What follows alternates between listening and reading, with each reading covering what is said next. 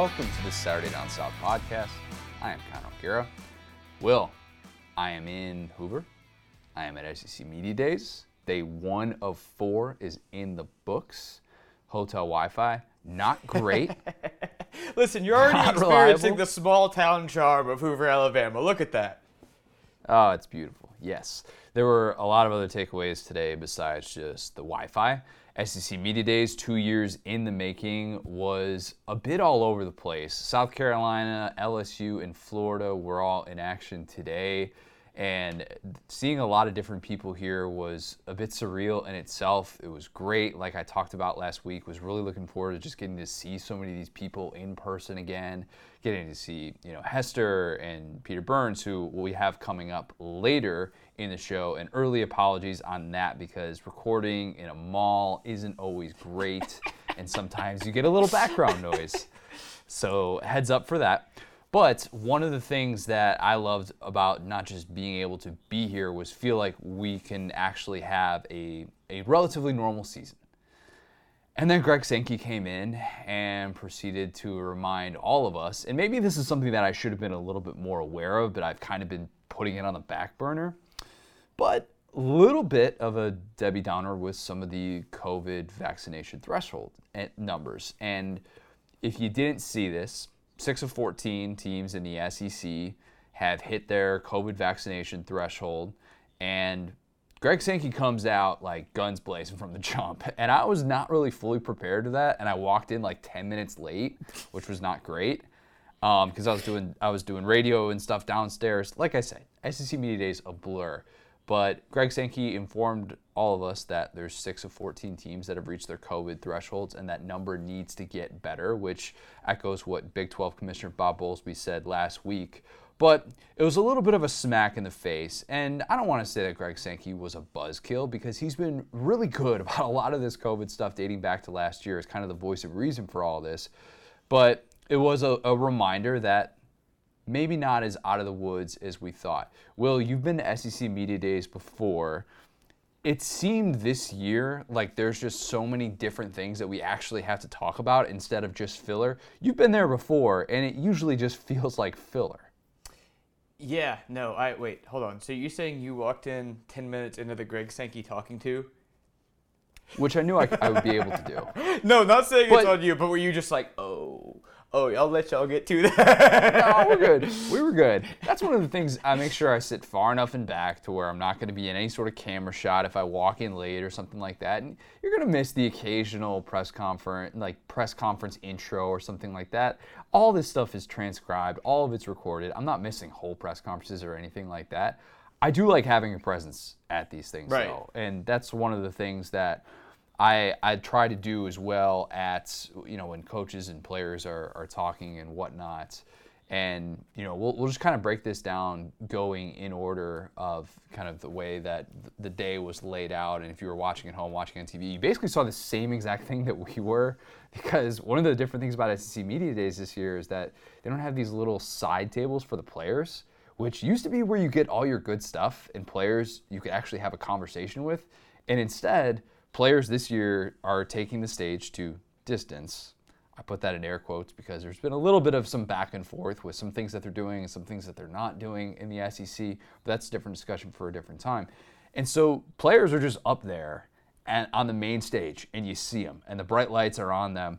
So the players really aren't digging into a whole lot. Like today, I asked a question to South Carolina um, Kingsley Anigbare, who I, I butchered his, the last name, his last name just now. I know I did, and I know Shane Beamer is still getting the hang of it.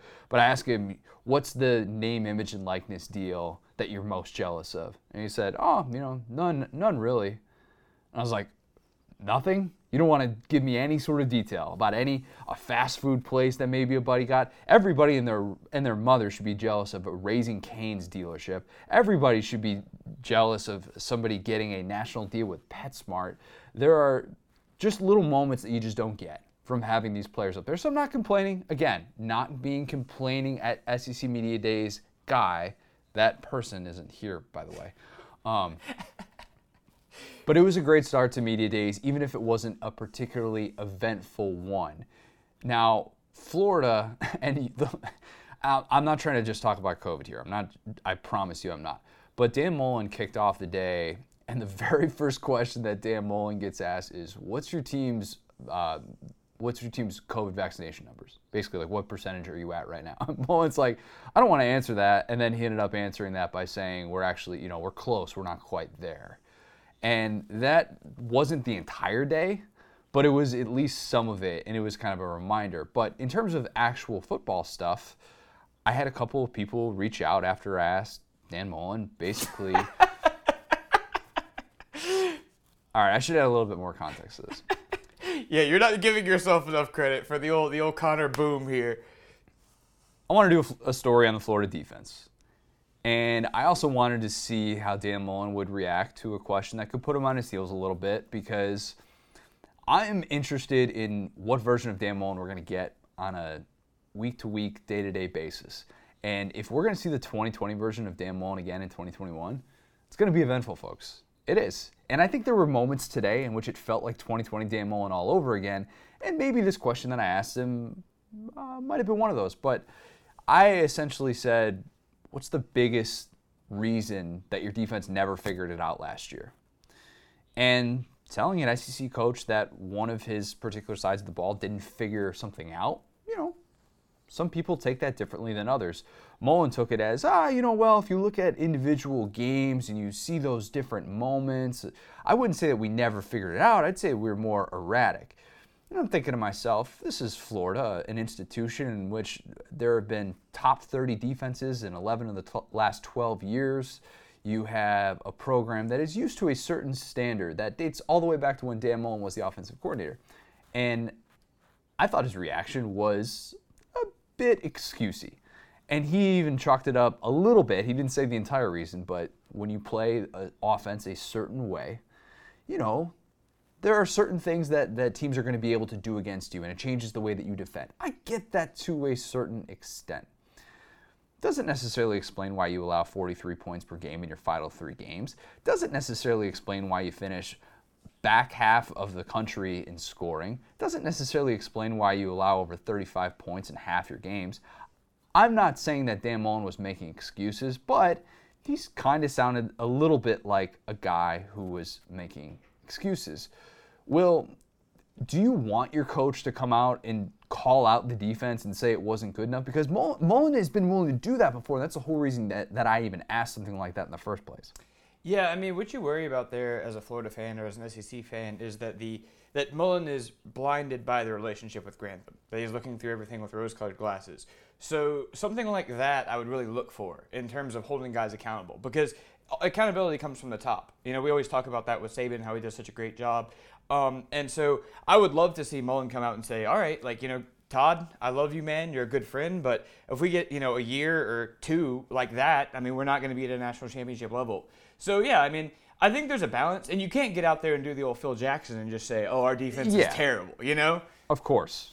Of course. Public Mullen is different than private Mullen. And I think even different than sideline Mullen, which, as we know, has not been afraid to get after Grantham a little bit. So I'm not saying that Mullen is totally covering up Grantham, but you're right in that you you want your head coach to be critical of his top assistant and not necessarily call him out publicly. But I think any Florida fan would have been perfectly fine with Dan Mullen saying that wasn't good enough, and this is how we're going to be better in this, this, and this way.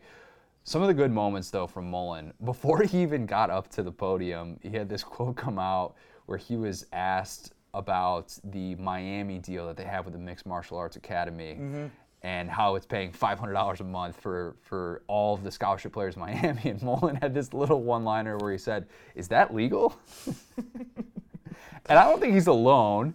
But as a coach in the state of Florida, in the name, image, and likeness era, you should probably know if that's legal. I, I would tend to think. And Mullen also had this from, and this is from Edgar Thompson of the Orlando Sentinel. Um, Mullen was apparently, and this was also, I think, before he even got to, up to the podium. He did. He definitely didn't say this in live TV cameras that I saw.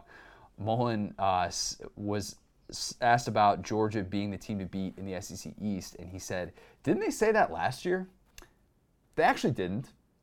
Florida was picked to win the East, so that's interesting. Mullen has just totally blacked that out, and this really? is how on edge Mullen is and how much he thinks people are out to get him is that he has totally blacked out the fact that Florida was actually picked to win the division last year and Georgia was not. So there was that. And then the point that you will, and maybe a lot of college football fans thought, huh, that's interesting coming from him. Mullen isn't all about the crossover, the annual crossover, and I see his point because obviously not everybody has the same sort of draw. Tennessee complains about it um, at least sometimes, and I understand if I had to have an annual crossover draw with Alabama, I'd be pretty frustrated too. Dan Mullen and even came out and said, I'd love for us to do away with the permanent crossover and you could get the type of games that he's going to have this year more often. That is Florida and Alabama. That was the question of what's the exciting thing about seeing that. Not not necessarily, Dan Mullen, do you think we should get rid of the crossover, the annual crossover games? And there's a point to be made because Florida is hosting Bama for the first time in a decade this year. And scheduling is so weird in the SEC now in that you shouldn't go that long. You just shouldn't. And there's something about that that doesn't quite feel right, and that's one of the byproducts of having an eight game conference schedule. But, Will, when you heard Dan Mullen say that, you thought, boys running scared. I wouldn't say running scared necessarily because I do see his point, and I, and I I do see that. You know, some you talked about Alabama and Tennessee, but I think that at the end of the day, you know, the record speaks for itself, and, and LSU is a team that we always joke about Mullen has struggled with, and we also talked about in our last episode how year in and year out, there's really only two teams in the East that can make a run for a national title.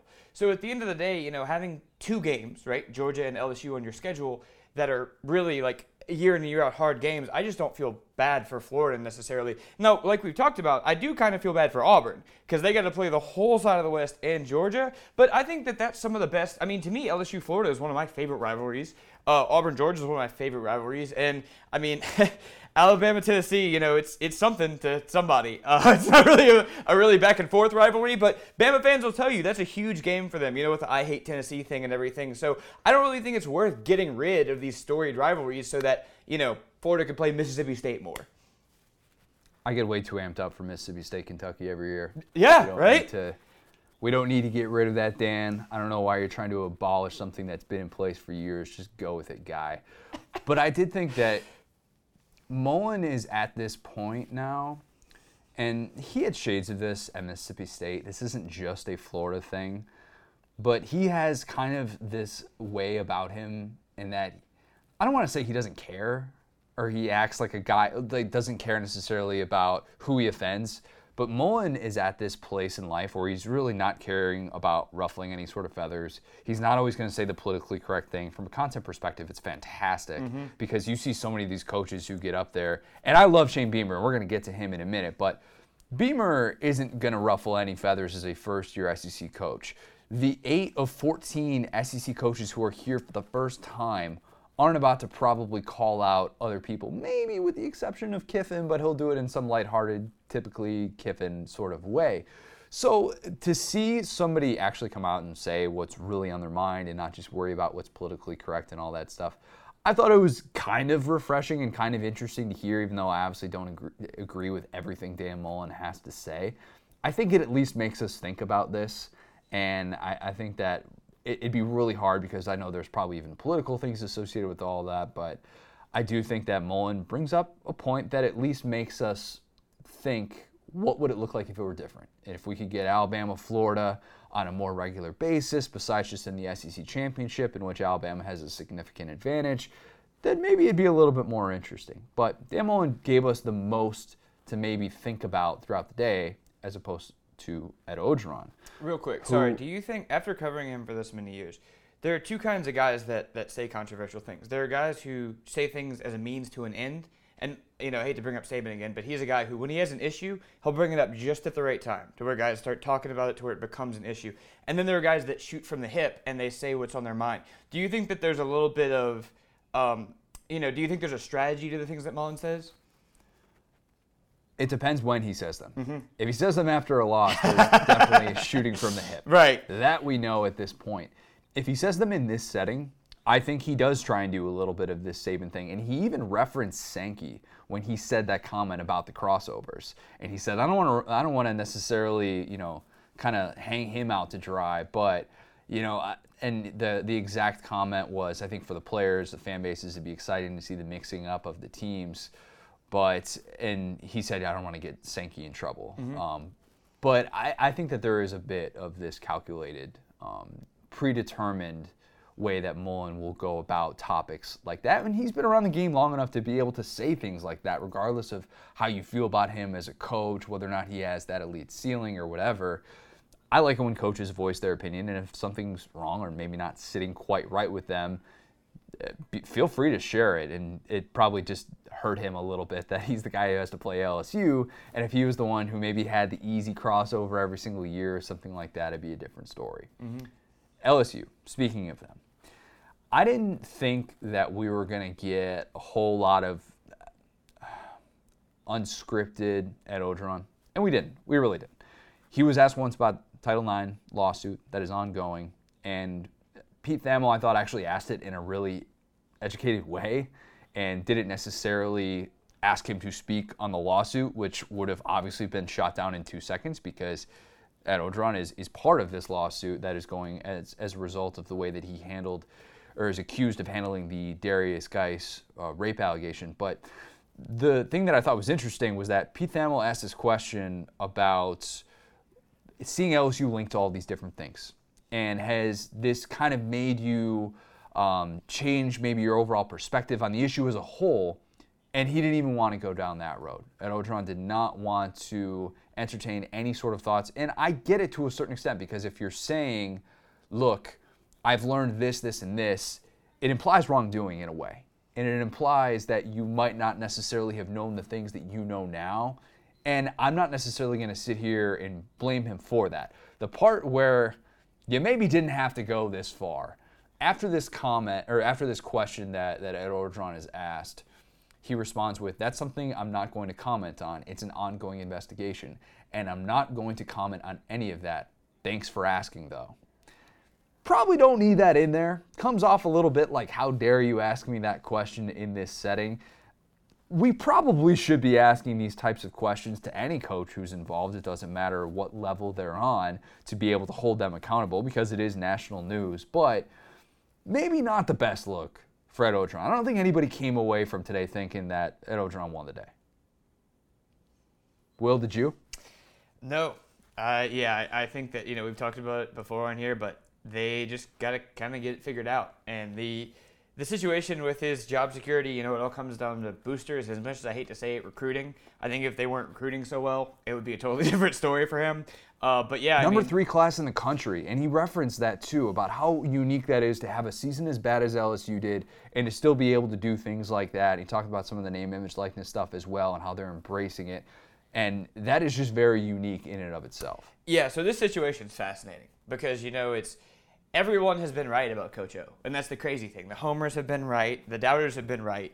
And now we got to find the truth, which probably lies somewhere in the middle. Hmm. But it's how much of that middle do people want to tolerate? And and we've talked about he's not a great ambassador. Well, he's a good ambassador. He's not a great spokesperson for LSU he's not the person you want fielding these type of questions because, as we saw with the um, Arik Gilbert situation, he just kind of says stuff sometimes. so yeah, so like every time he gets asked a question like that, I get nervous because I think, like you said, it's it's so much has to do with tone, so much has to do with reading the room, and that's something that he's just proven he's not great at.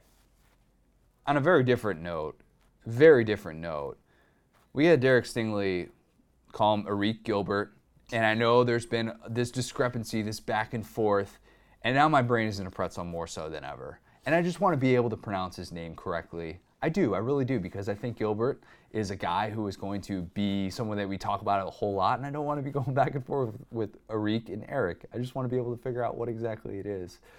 But Derek Stingley had the the comment that he made to start off his his availability, and also Derek Stingley's a lot taller than I realized.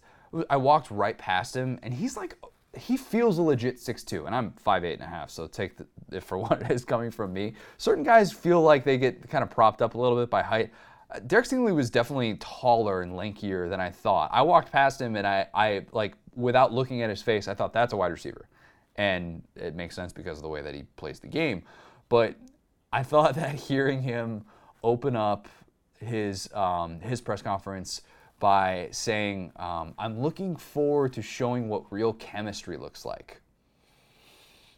Now it's no secret that LSU did not have chemistry last year, and when you have the year that they did, where you're uh, basically two plays away from going three and seven, and your defensive coordinator is Bo Pelini, and you look like one of the most inept, disappointing units um, in recent memory, I would say. There's no chemistry there, and there was no cohesion, and I've talked about that before about LSU looking like it was trying to learn Mandarin whenever a team would go in motion. And Ed Orgeron brought that up today to a certain extent. It said guys just didn't know what they were doing with some of these coverages. And it was the shifting, uh, just threw everything off. Everything was overcomplicated. They're trying to simplify things. Everybody always says they're trying to simplify things. I truly believe that LSU is trying to simplify things because they couldn't have been more complicated than last year to dumb down or to turn all world players into very average and below average players at too many times. But I asked Stingley as a follow up to that, what do you mean by that? And what do you mean by looking forward to showing what real chemistry looks like? He didn't really break down a lot. He basically just said at times, you know, we just didn't have that cohesion through the back end of, of the defense. And I think what I come away from thinking is people like Daronte Jones a lot better than Bo Pelini. And I just keep thinking about the Bo Pelini dynamic a lot and how everything we've ever been told in the last year about Bo Pelini is that he came into this situation with the defending national champs coming from Youngstown State and acted like he knew way more than he really did.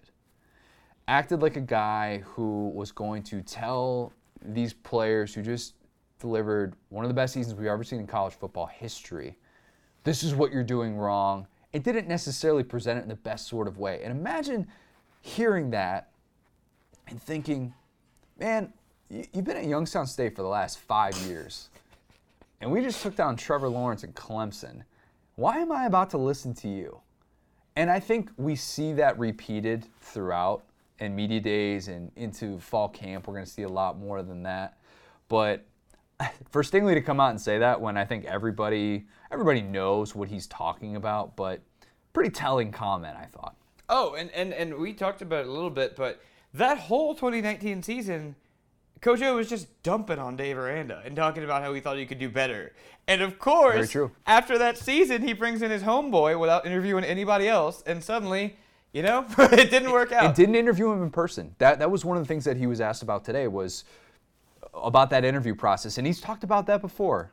He's talked about how he's taking more control of that process, and that was what he wanted to do this time. And he he let too many guys just kind of, you know, he had buddies that he, he had known about and didn't do formal interviews with. And he said with Pelini, it wouldn't have changed if it had been in person or. Obviously not. At least I believe him.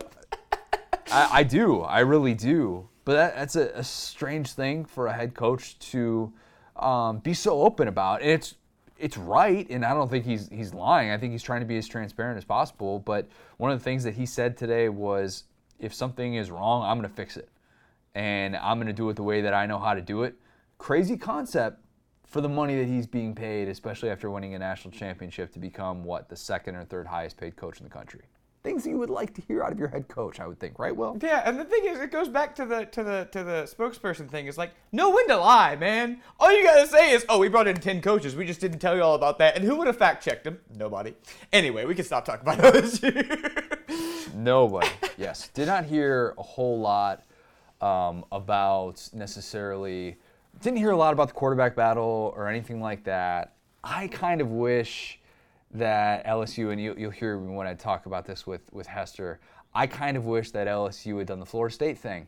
And I know that's a sentence that I you will not hear me say very often, but I thought Mike Norvell was was actually really smart to bring two quarterbacks to SEC Media Days, to bring Jordan Travis, to bring McKenzie Milton, two guys who were former transfers as well, to just say, this is our quarterback battle. I kind of want to use this as a piece of data. And I think that LSU actually would have been a really cool place to experiment with something like that to see how does Myles Brennan handle this? how does Max Johnson handle this? No, this isn't going to make or break necessarily how, who gets the job, but make them feel important. If we're talking about quarterbacks and trying to make them feel like they're actually a part of the team, consider that part of the battle because you're going to have all eyes on you during the season and you got to be able to, to handle all of that goes with it and being the spokesperson for your team. How do you talk about yourself? How do you talk about your teammates? How do you talk about your coaches? All those different things.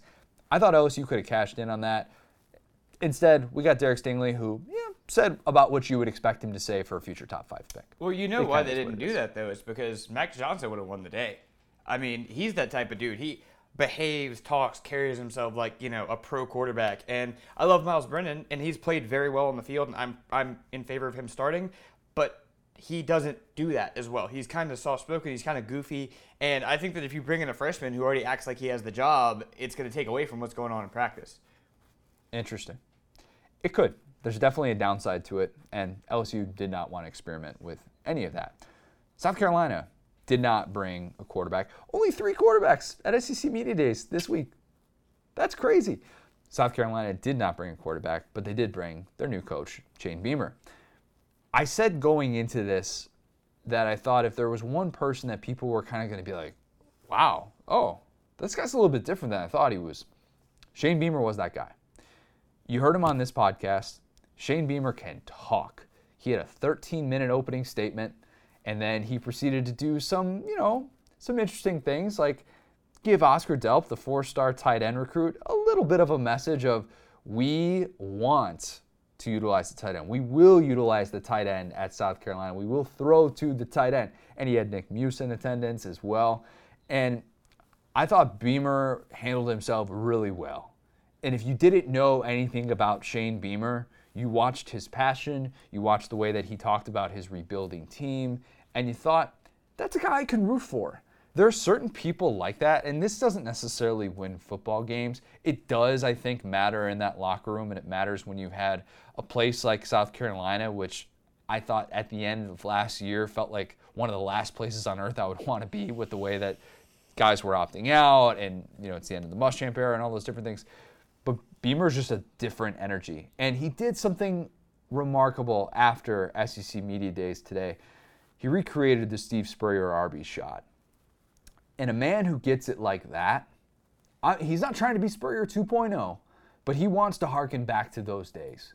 And I credit Shane Beamer because there are a lot of things that he could have probably done wrong at this point, this the, the, the jury is out on whether or not he's going to be able to coach up a football team and you know all the questions that we ask about guys who haven't been uh, even a coordinator at this level. Those those will be answered in due time. For now though i find myself tipping my hat to shane beamer at every turn.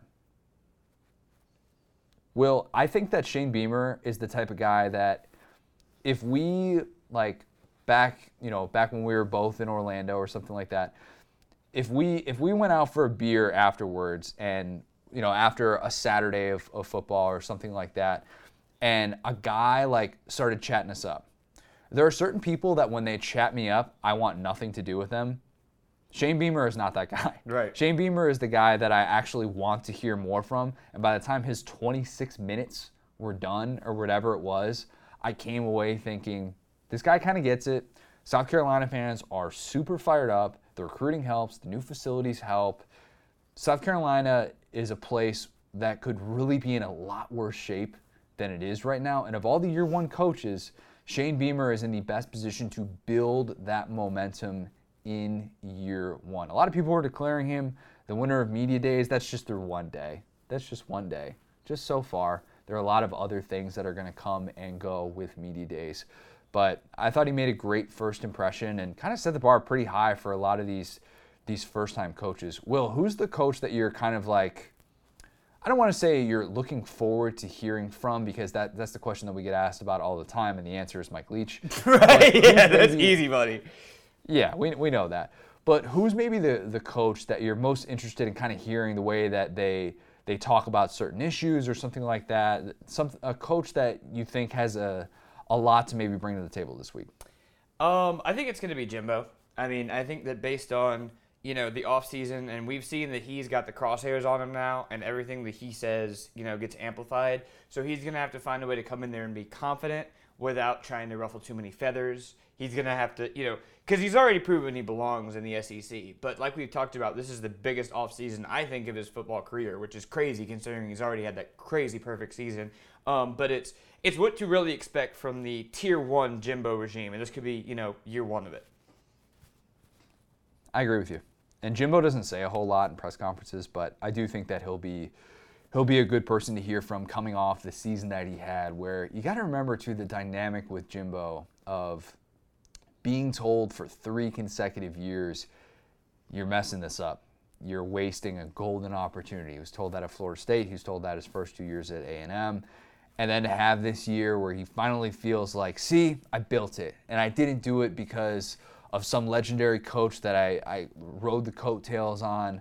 I did it myself. And will we see a more confident Jimbo Fisher this year? I don't know. I think he's a pretty confident guy, anyways. But we're going to get to more of kind of setting the stage for the rest of the week and all the things that we have to look forward to. Let us first kick it to interviews with, we'll start with Peter Burns and then we'll do Jacob Hester right after. And again, apologies audio not exactly great. I'm a one man band. You're going to hear them a lot better than you're going to hear me, but you're going to hear a lot of good stuff from them. So here is Peter Burns and Jacob Hester. You come here this year in a year in which you know you're going to have to talk NIL. By the way, Peter Burns here joining us, Saturday Down South podcast. Uh, BB, I see you every year here, and we always talk about pretty much nothing. But this year feels like we actually have a lot of like real stuff to talk about with NIL. Yeah. Are you sick of talking about NIL yet? No, actually, I, I, I yes and no because again, I feel like this year we have two years of like these pent up questions that we want to ask the coaches, and um, you know why the NIL stuff. It's, it's a game changer for the for the guys. So I'm, I'm actually kind of curious to see almost the body language of the coaches when they talk about it. Like, are they truly 100% behind it, or they say they're 100% behind it because they have to be on, on, to. on, on the part of their coach or their players? So, I think that's probably the biggest question. And you know, me and Doering were talking about it on the morning show to kick things off. Is that as much as we talk about name, image, and likeness, I think the transfer portal and immediate eligibility is 10 times a bigger story than NIL. Like, NIL's new to us, but that just changes what money goes into players' pockets. I think the actual immediate eligibility in the SEC is so much of a bigger storyline that I'm frankly surprised that we don't get more people talking about it. I think there's just a lot going on right now. There's Yeah. that. There's the College fact- football playoff, college possible football expansion. playoff. We're talking about like stuff that actually matters in college football. Whereas this time of year, I feel like we're usually just trying to fill time. You know, Y- Your morning show and what you guys were doing, SEC this morning, watch it with some guy named Chris Doering. He's whatever.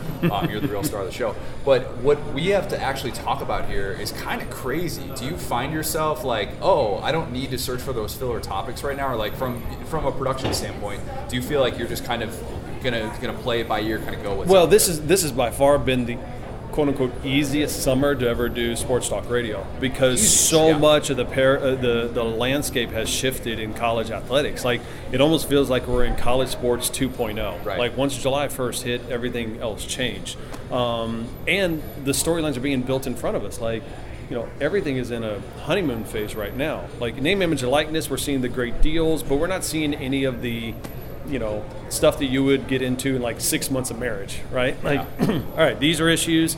We don't know those issues yet, so um, we're just all trying to figure it out on the fly. As are the coaches. The transfer portal's crazy. College football playoff. Like, again, normally I come in kind of dreading media days because I'm like, you know, I don't want them to hear as cliches, but there's going to be meat on the bone Real more than yeah. ever before.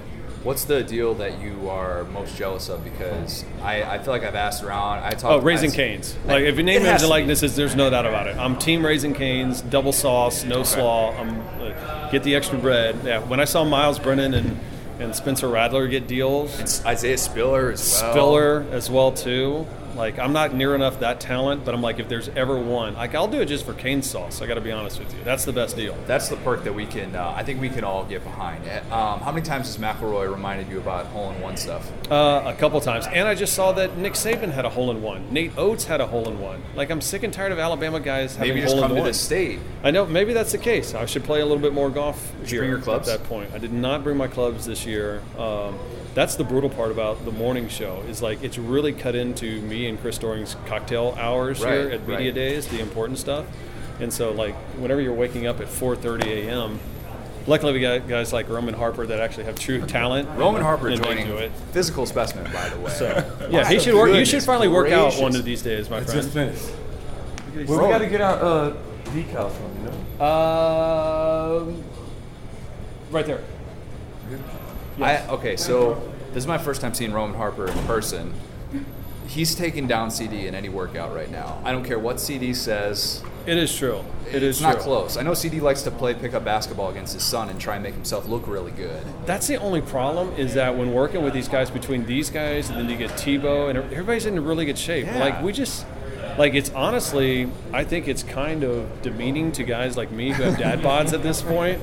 That you know all we're doing is hiring these really good shapes. Like I'm, it's not, it's not fair. I'm not happy about it. What's the best part about this week for you? Is it getting to getting to the end and realizing, hey, college football is just around the corner? Besides talking to you, besides talking to Besides me, yes, talking that's to you. assumed. That's assumed Yes. always. Um, honestly, it's the behind the scenes stuff like we do. Like I, I, I always tell this story. The the best things I learn about media days are not stuff that we talk about on air or or hear from the coach's podium. I, I remember I think it's 2018. Mark Stoops came off highly upset after being on camera with us. And I saw him in the lobby, you know, in our kind of a little back back area, and I was like, "What's going on?" and he was so upset that he felt like Kentucky wasn't getting the, the publicity that they should, that they weren't getting the respect, and he was really pissed off. And it was that moment that I realized he really believed he had a really good team. And he was right. And, and he was right. They ended up winning 10 games that year. So I think it's a lot of the, you know, kind of off the cuff little conversations you have with the coaches and the players um, that end up having some success. So, you know, that's what I'm looking forward to and seeing what eight new coaches make their debut. This will be uh, a, a fun week. That's the weird thing that I keep reminding people is that Mm-hmm. eight new coaches, eight of 14, it's like, it's a very different sort of vibe, and that just shows you the nature of the SEC. We're only, you know, it's, look, I'm looking at my watch right now. It's 10.15 on a Monday that I'm talking to you. I know you got to get going in a couple minutes here. But 10.15 on Monday of SEC Media Days, you've probably already learned a couple things at this point. What have you already learned in the first couple hours of, of this being like the unofficial start? Yeah, I mean that Chris Doering does not have a limit to how many medium shirts that he wears. True. That's probably being one. Um, also, I, I- think there's still a level of people that are a little bit worried about this upcoming season. I don't necessarily know how much they'll talk about it this year, but it's kind of like let's not necessarily mention it that, hey, you know, we're looking at the Olympics right now, and players, you know, and, and athletes are testing positive for COVID.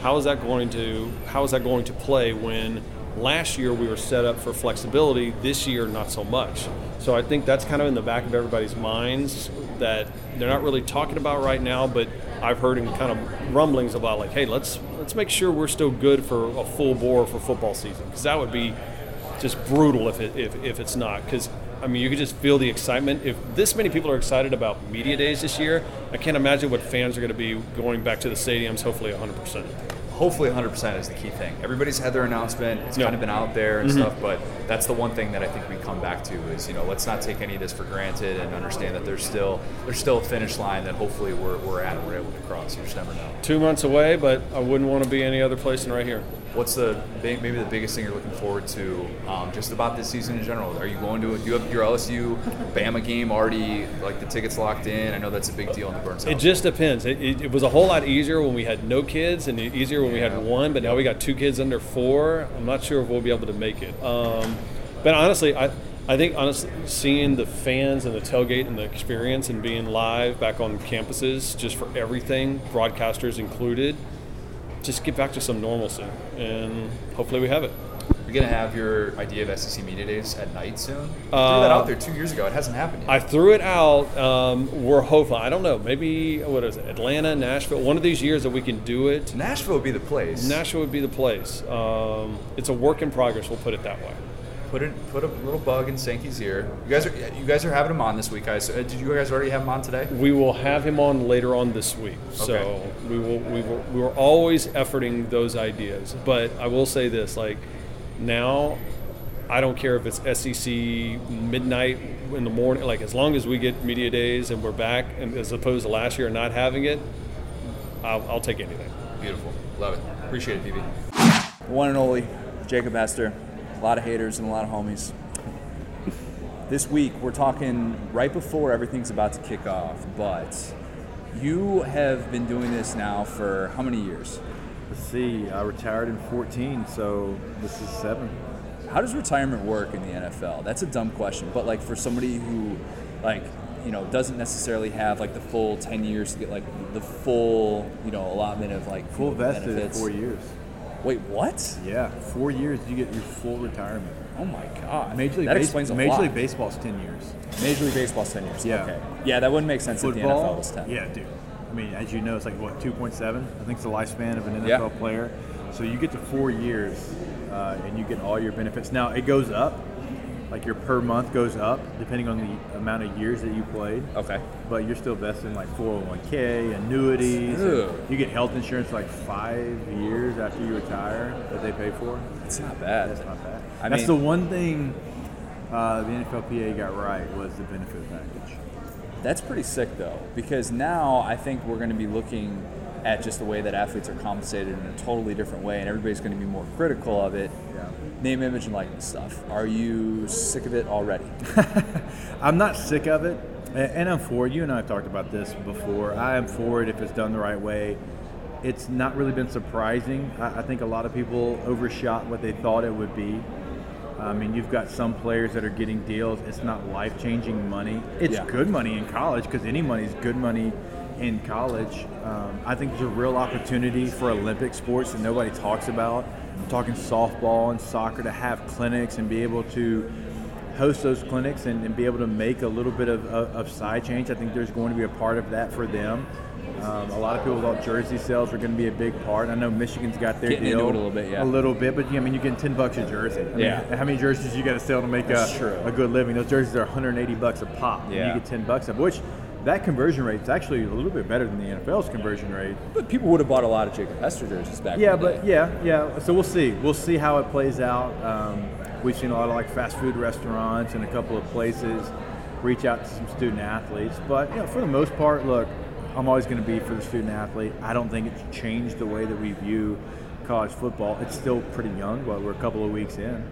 How does it feel to be a coworker of Derek Stingley's uh, walk-ons, uh, compadre, fellow walk-on Yeah. spokesperson? No free Yeah. ads, but you know. Yeah, they, they need to, to change it to scholarships, I guess, for uh, for Derek Stingley there. Uh, never confused as a walk on, but uh, I mean, look, if you're going to get one in Baton Rouge, go get, go get Derek Stingley Jr. is going to be a top five pick there. And uh, yeah, I mean, look, there's places like that, like walk ons, like Raising Canes has done a great job of, of being able to get student athletes as well. But uh, Derek's very marketable. There's no doubt about that. Would you have had a Raising Cane's deal back in the day? I'm It would have saved me a lot of money. Yeah. it would have saved me a lot of money. We had one right by our campus apartment. It was like the OG Raising Canes, and uh, it would have saved me a lot of money because when I first got to LSU, I was running back size. I was like 205, and I needed to get to like 230 before the season.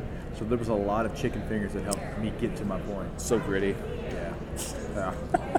Slaw, no slaw. yeah. Oh, slaw for sure, man. Come on. I mean, I'll agree to disagree on that. I mean, double sauce at least, but oh, Slaw. Hey, look, a true fat kid would take the toast. You get the slaw, you put it there, you put some fries, and you put a chicken tender on it, and then you fold it up and you eat it like a sandwich. I think that's the way to do it. If I was going to have slaw, I would want to be distracted by all the other stuff and not eat it individually. But Okay. You know, it is cool to kind of see some of these athletes that are going to be able to talk about it. And you know, it feels like we're we have so much to talk about this week. What's maybe the thing that you're kind of looking forward to most? And you know, probably and keep in mind, people are listening to this. Probably we're doing this before everybody takes the stage on Monday, so keep that in mind. Yeah, no, my, my question and, and kind of like I think the biggest storyline for me is quarterbacks in the SEC because they're not going to be are here. they? There's they're, three. They're, they're not going to be here. And when you look at it, because you could like, man, why didn't they bring more quarterbacks? Who would they have brought? Like, what quarterback is not here that should be? Okay, so let me ask you this. I loved what Florida State did. I don't compliment Florida State very often, but I thought what Mike Norvell did was really cool to bring two quarterbacks to say, you know what, Travis, Milton, we're going to bring both of you guys. I, I don't care that it's a battle going on right now. Brought Jermaine Johnson, by the way, all three transfers. Little slick move by Mike Norvell. I didn't hate it. I don't like necessarily saying we're, we're not going to bring our quarterbacks because we don't want people to talk about the quarterback battle. I think that quarterbacks are going to be the face of the program, and eventually they're going to have to talk to media. So, how, does that matter, or do we just make too big of a deal of that to media? Look, I just think sometimes if you do that, though, you open yourself up for you know eh, the questions that they're going to get. Are they trained well enough to be able to handle those answers? You never want any of your guys to be sound bites, and that would kind of be the worry if I brought two quarterbacks. I mean, there's, look, there's been years here where you've brought a quarterback and three games in, he's on the bench, Yeah. And you know we have all those the, the snippets of, of clips that when he was saying what the offense was going to be, and they're like, you're not even running the offense. So look, if there's not a, a worthy candidate, and sometimes like when I say worthy, like you're good enough to be here, but you haven't won that job yet. So let's take LSU for instance. They decided to bring Austin Deculus. Austin Deculus has been at LSU. It feels like since I've been at LSU. I mean, he has been a four or five year 20th starter. century, yeah. I mean, that, he has been a part of the program for a long time, and so they reward a guy like that when you have a quarterback battle going on. So when I talk quarterbacks, it, it's very interesting this year because you've got some places that have guys that have experience, but we just we don't know how that's going to play out. Like the LSU situation, small sample size, both guys had success. Okay, how's that going to play out? Uh, Kellen Mond was the quarterback at A&M for 17 years, so you're going to have a different quarterback Yep. this year. You've got some great pieces around him, but is Jimbo going to be able to coach that guy up in an offense that I've been a part of? Is a very difficult offense. That it is. It is a very difficult offense to learn. It's more pro style than it is college style. I mean, Bo Nix. I mean, Bo Nix is he in a quarterback battle? He's got T.J. Finley. They're transferring from LSU, and he and he's one of the quarterbacks that's here. So, man, I can't remember a year, Connor, that that quarterback uncertainty. Emory Jones. I mean, Emory Jones has played some big games Yeah. in Florida. He played in Death Valley in 2019 against LSU, right? Yeah. Okay, yeah. But he's in the quarterback battle. He's not going to be here, and we know Dan Mullen loves him because he has tried to put him in three different years. But how much of this is is coaches not wanting to make that decision because of the way that the transfer portal is set up now, where it is Oh, yeah. easier than ever to be able to you can transfer within the conference Right. if you wanted to. And I, I thought that that was one of the byproducts of this is that we're going to see coaches play coy. And it's not going to be a surprise to see this go down to the wire and to even see some coaches do a little bit of like what Dan Mullen did. And Dan Mullen didn't execute a two quarterback system, but he did enough to make Emory Jones feel involved. And I think Right. that that's kind of the key. LSU, though, we know that this quarterback battle is going to be good. It is going to likely go down to the wire. You have a pick? If you ask me here, we're in the middle of July. I would say Max Johnson is a little bit ahead of Myles Brennan. Interesting. And it's not even really anything Myles has done, right? And, and Myles in his three game sample threw for 375 yards a game. I haven't sold my Myles Brennan stock, and hearing you say that, I still will not sell my. No, Myles and you shouldn't. I'll buy more. And, and you should not. I mean, because I think Myles is a very talented quarterback. And the only reason I say Max, when Jake Peetz got hired, he worked with Norv Turner when Norv was the OC with the Panthers. Norv was my head coach. So naturally, I'm going to do some Yep. due diligence. I'm going to call. First thing out of Norv's mouth was, man, Jake Peetz is a mastermind of RPOs. That was the first thing he said. I didn't even ask him a question about RPOs. That was what he said. So for me, in my mind, if you're going to run RPOs, which quarterback is better set up for success? Well, that is Max Johnson, not Myles Brennan. So that's why I say he has a small lead.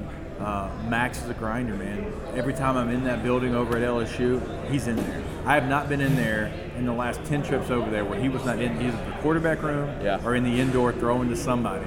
Okay, so I mean, he's working. Not to say Myles isn't, not to say that, but I hadn't seen Myles. I've seen Max. Um, you know, Myles, I love his story though. I mean, gosh, in a day and age where we're talking about take your ball and go home, he's Yeah. like, nah, I'm going to stick it out, right? I'm going to win this job. So the good part for LSU is for 10 years it was a graveyard for quarterbacks. Whoever wins this job is a talented quarterback who's Yeah. had success at the SEC level. That part of it's big. The only reason I say Max right now is because of the RPO stuff and JPs. I think in terms of the true battles, LSU has as favorable of a situation as you can really ask Yeah. for. And I think that there are a lot of places that, you know, Ohio State, where CJ Stroud is going to be the guy. And, but I think LSU just has such a favorable situation. But but to your point though about the transfer portal and keeping everyone happy, LSU's got to do that.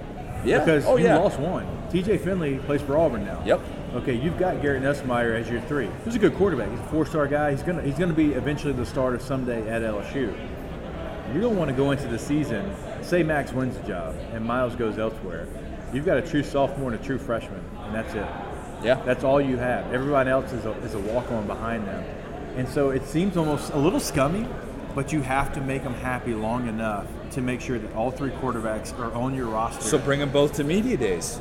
It all comes back to that, right? just bring Or- those two guys. or just make them both believe they're the starter until you get to Pasadena and be like, oh no, you're the guy. There you go. Or just do what Ohio State did, where JT Barrett literally did not know if he was going to be the starting quarterback when they took their first snaps against Virginia Tech in 2015. Yeah. And then Urban's like, Cardale, you're the starter. Yeah. I, I mean, that's that's the potential that we could get with some of these jobs. And you have, but you have to be that. Like you have to be that aware of the situation because it's so easy to transfer now, and you just, you don't want to go into a season with two scholarship quarterbacks, one being a true freshman, and the other having success, but it being three games of Yeah. success in the SEC. And that's the challenge that these coaches have. Like it's not that it's not like that at running back because running back, five of us are going to play. Yeah. You know, at minimum three of us are going to play. Receiver, same thing. Well, unless right? it's you and you're getting 25 carries, you know, 15 goal line looks and all that stuff. But you know, Hey, but even that, we had Keiland Williams and Trindon Holliday and Charles Scott and all these cats, right? They're going to get carries. They're going to play. Even if it's on special teams, at other, you're going to play. Quarterback is one guy. Yeah. One guy. You got to make sure that that position is happy, and that's the challenge of all these coaches. I mean, everywhere, everywhere in the comp, like John Rhys Plumlee, like at Ole Miss. That dude killed LSU in 2019. Oh, yeah. Right? He didn't play a lot last year at all. takes a picture Like- with Lane before every single game Yeah. to let him know, let him know, hey, I'm still thinking about you. Right. So if, if. I'm Lane, I got to keep that guy happy. Yeah. I got to find a way to keep that guy happy. He's got a real skill set that somebody can use. And so all these coaches, I don't envy it, but that's the position they're in. Hester, before I let you go and you do a million hours of live radio, and apologies for that noise, by the way. We're in between a couple of Belks right now, as per usual, and things are humming. It's hopping at the say, Belks. As, as, as to be expected. Because it is talking season, your fire take of 2021 is what? Here we go. That Missouri and Kentucky, one of those schools will finish second in the SEC East. Ooh. I think both those schools are on the rise. I think Florida's got some things to figure out. I think Dan Mullen is a hell of a quarterback coach. I think he'll have the guy ready to go. But I don't think we're valuing losing Pitts. I don't think we're valuing losing Kyle Trask, who I think is still underrated, and Kadarius Toney. Yeah. I didn't. I I feel like they didn't utilize Kadarius Toney like they should have when he was there. Now he's gone. He's a true game changer. You have a defense that gave up 31 points a game a year ago, and it's the same people with the same coordinator. So what's going to change from last year to this year? And it's not to say Florida's going to fall off a cliff, but I think Kentucky is in the right position. I love Eli Drinkwitz. Yeah, I do I. I am drinking the Eli Drinkwitz Kool-Aid for sure. Can Connor Bazelak improve on? I don't want to say disappointing year because he was a true freshman. Can he be more of the LSU guy, or is he going to be what he played for the rest of the year? But I tell you what, both those teams are coming. In Florida, with the things that they have in front of them, I can see a situation where they finish third in the East. 14 years since Jacob Hester just went into the heart of every Florida fan and just ripped it out. And he's done all this to build up good graces. And oh, I kind of like that Hester guy. All ruling with one comment. Yeah, uh, I mean, look, I've got a lot of Florida Gator friends. Uh, Chris Doering being one of my best friends. If that helps me in He's, any way, he's so-so. He's okay. Uh, if that helps me in any way, uh, I love the head ball coach. Many great conversations with the head ball coach there. Uh, I have no ill loud. will towards uh, Gainesville. My mom was actually born in Gainesville, Florida, so there's that little I didn't nugget. know so, that. yeah, so Okay. don't- so don't hate on me, please. Hester, it's been real. Appreciate it, man. By the next time that we talk, it'll be Wednesday night and, well, Thursday morning, probably depending on when you're listening to this. So, kind of wanted to set the stage for the next two days of SEC Media Days. And there, there are a lot. There's, there's, there's a lot that we're going to get to, and probably a lot that we've already missed already. But there, I think, are people that are very anxious to see how Nick Saban talks about name, image, and likeness, and they're going to get playoff questions fired at him. That was the thing that we didn't really talk about was the playoff. Nobody had really anything negative to say about that. I thought people were going to say more about name, image, and likeness stuff, and there really wasn't a whole lot to go around about either of those two things. Instead, people want to talk COVID vaccination numbers a whole lot more than either of those. But we have Tuesday, Georgia, Tennessee, Kentucky, Ole Miss. Lane at the end of the day on Tuesday, I need Lane to not be his tired, I'm kind of over it, Jay Cutler like self. I say that with love. I need Lane to be caffeinated Lane. not three cups of coffee lane. I don't need to see that. Two cups of coffee lane. I need to see the type of lane that's not afraid to talk about text chains between former Saban assistants and the latest that have gone on with things like that. I want to see Lane talk about his weight loss because I don't know if you've seen Lane lately. Dude looks really good. Looks really good. I'm impressed. I'm really impressed. But I'm not necessarily overly um, optimistic about anything that we're going to get from you know Kirby or um, or Heupel just because they don't necessarily give off that that sort of vibe. But we'll talk a whole lot of offense definitely on Tuesday, and a special guest from that group right there is expected to come on Wednesday's podcast. Hoping to be able to provide that. Um, something that I've been working on for a little bit, but I'll provide a little bit more context on that Wednesday. And then somebody, I hope, and maybe it's going to have to be me, Clark Lea at Vandy. We don't talk a lot of Vandy on this podcast, but the question needs to be asked. Look, guy, if you you are you are one of several things. You are either incredibly locked into being football guy through and through by not having by not having names and numbers on your players' jerseys. You are maybe just unbelievable at reading the specific movements and reading body shape and all those different things and getting that down. But the question needs to be asked with Clark Lea what's going to happen if they don't earn those names and numbers by the time the season starts? Because y'all haven't had them yet. And I, I'm, again, I'm not trying to put down Vandy or kick a man while he's down, but are we sure that Vandy's going to have the full roster, having earned those very coveted numbers and names on the back of their jerseys? I don't know. Somebody's going to have to ask that question. I'm not saying it's going to be me. There's not going to be a whole lot of national appeal for Clark Lea. That's the way that some of these things work. But Wednesday, Leach is in the perfect time slot. Leach is, Leach is coming on on that post lunch section on Wednesday afternoon. Anybody that's ever been to Media Days, anybody that's ever spent an entire day watching Media Days, knows that by the time you get to that Wednesday lunch slot, it's tired. People are not necessarily in their most upbeat self, and we need to get Leach being his true, most Leach self. I don't care if he says zero words about football. I think we're going to need that on Wednesday. But we're going to have a lot more stuff coming down the pipeline. So much stuff right now on SaturdayDownSouth.com. Like crazy, crazy amounts of content. Our news team just absolutely crushes it. I know I say that all the time. A lot of great coverage on all of our social media channels as well. If you're not following those, you definitely, definitely should be. We're gonna have a lot more interviews throughout the week. Will, I'm uh, I'm gonna say that I'm gonna interview at least like hopefully two of your favorite media members. That's that's gonna be my goal, and Okay. uh, we'll just kind of go from there. I'm just gonna leave it at that. I don't want to say necessarily who it is, but we'll uh, we'll leave it at that. and We'll go from there. Um, but yes, we will we'll, we will meet back up on Wednesday. Like I said, if you have not joined the Saturday Down South podcast group on Facebook, make sure that you do that as well. Thanks, guys. Talk soon.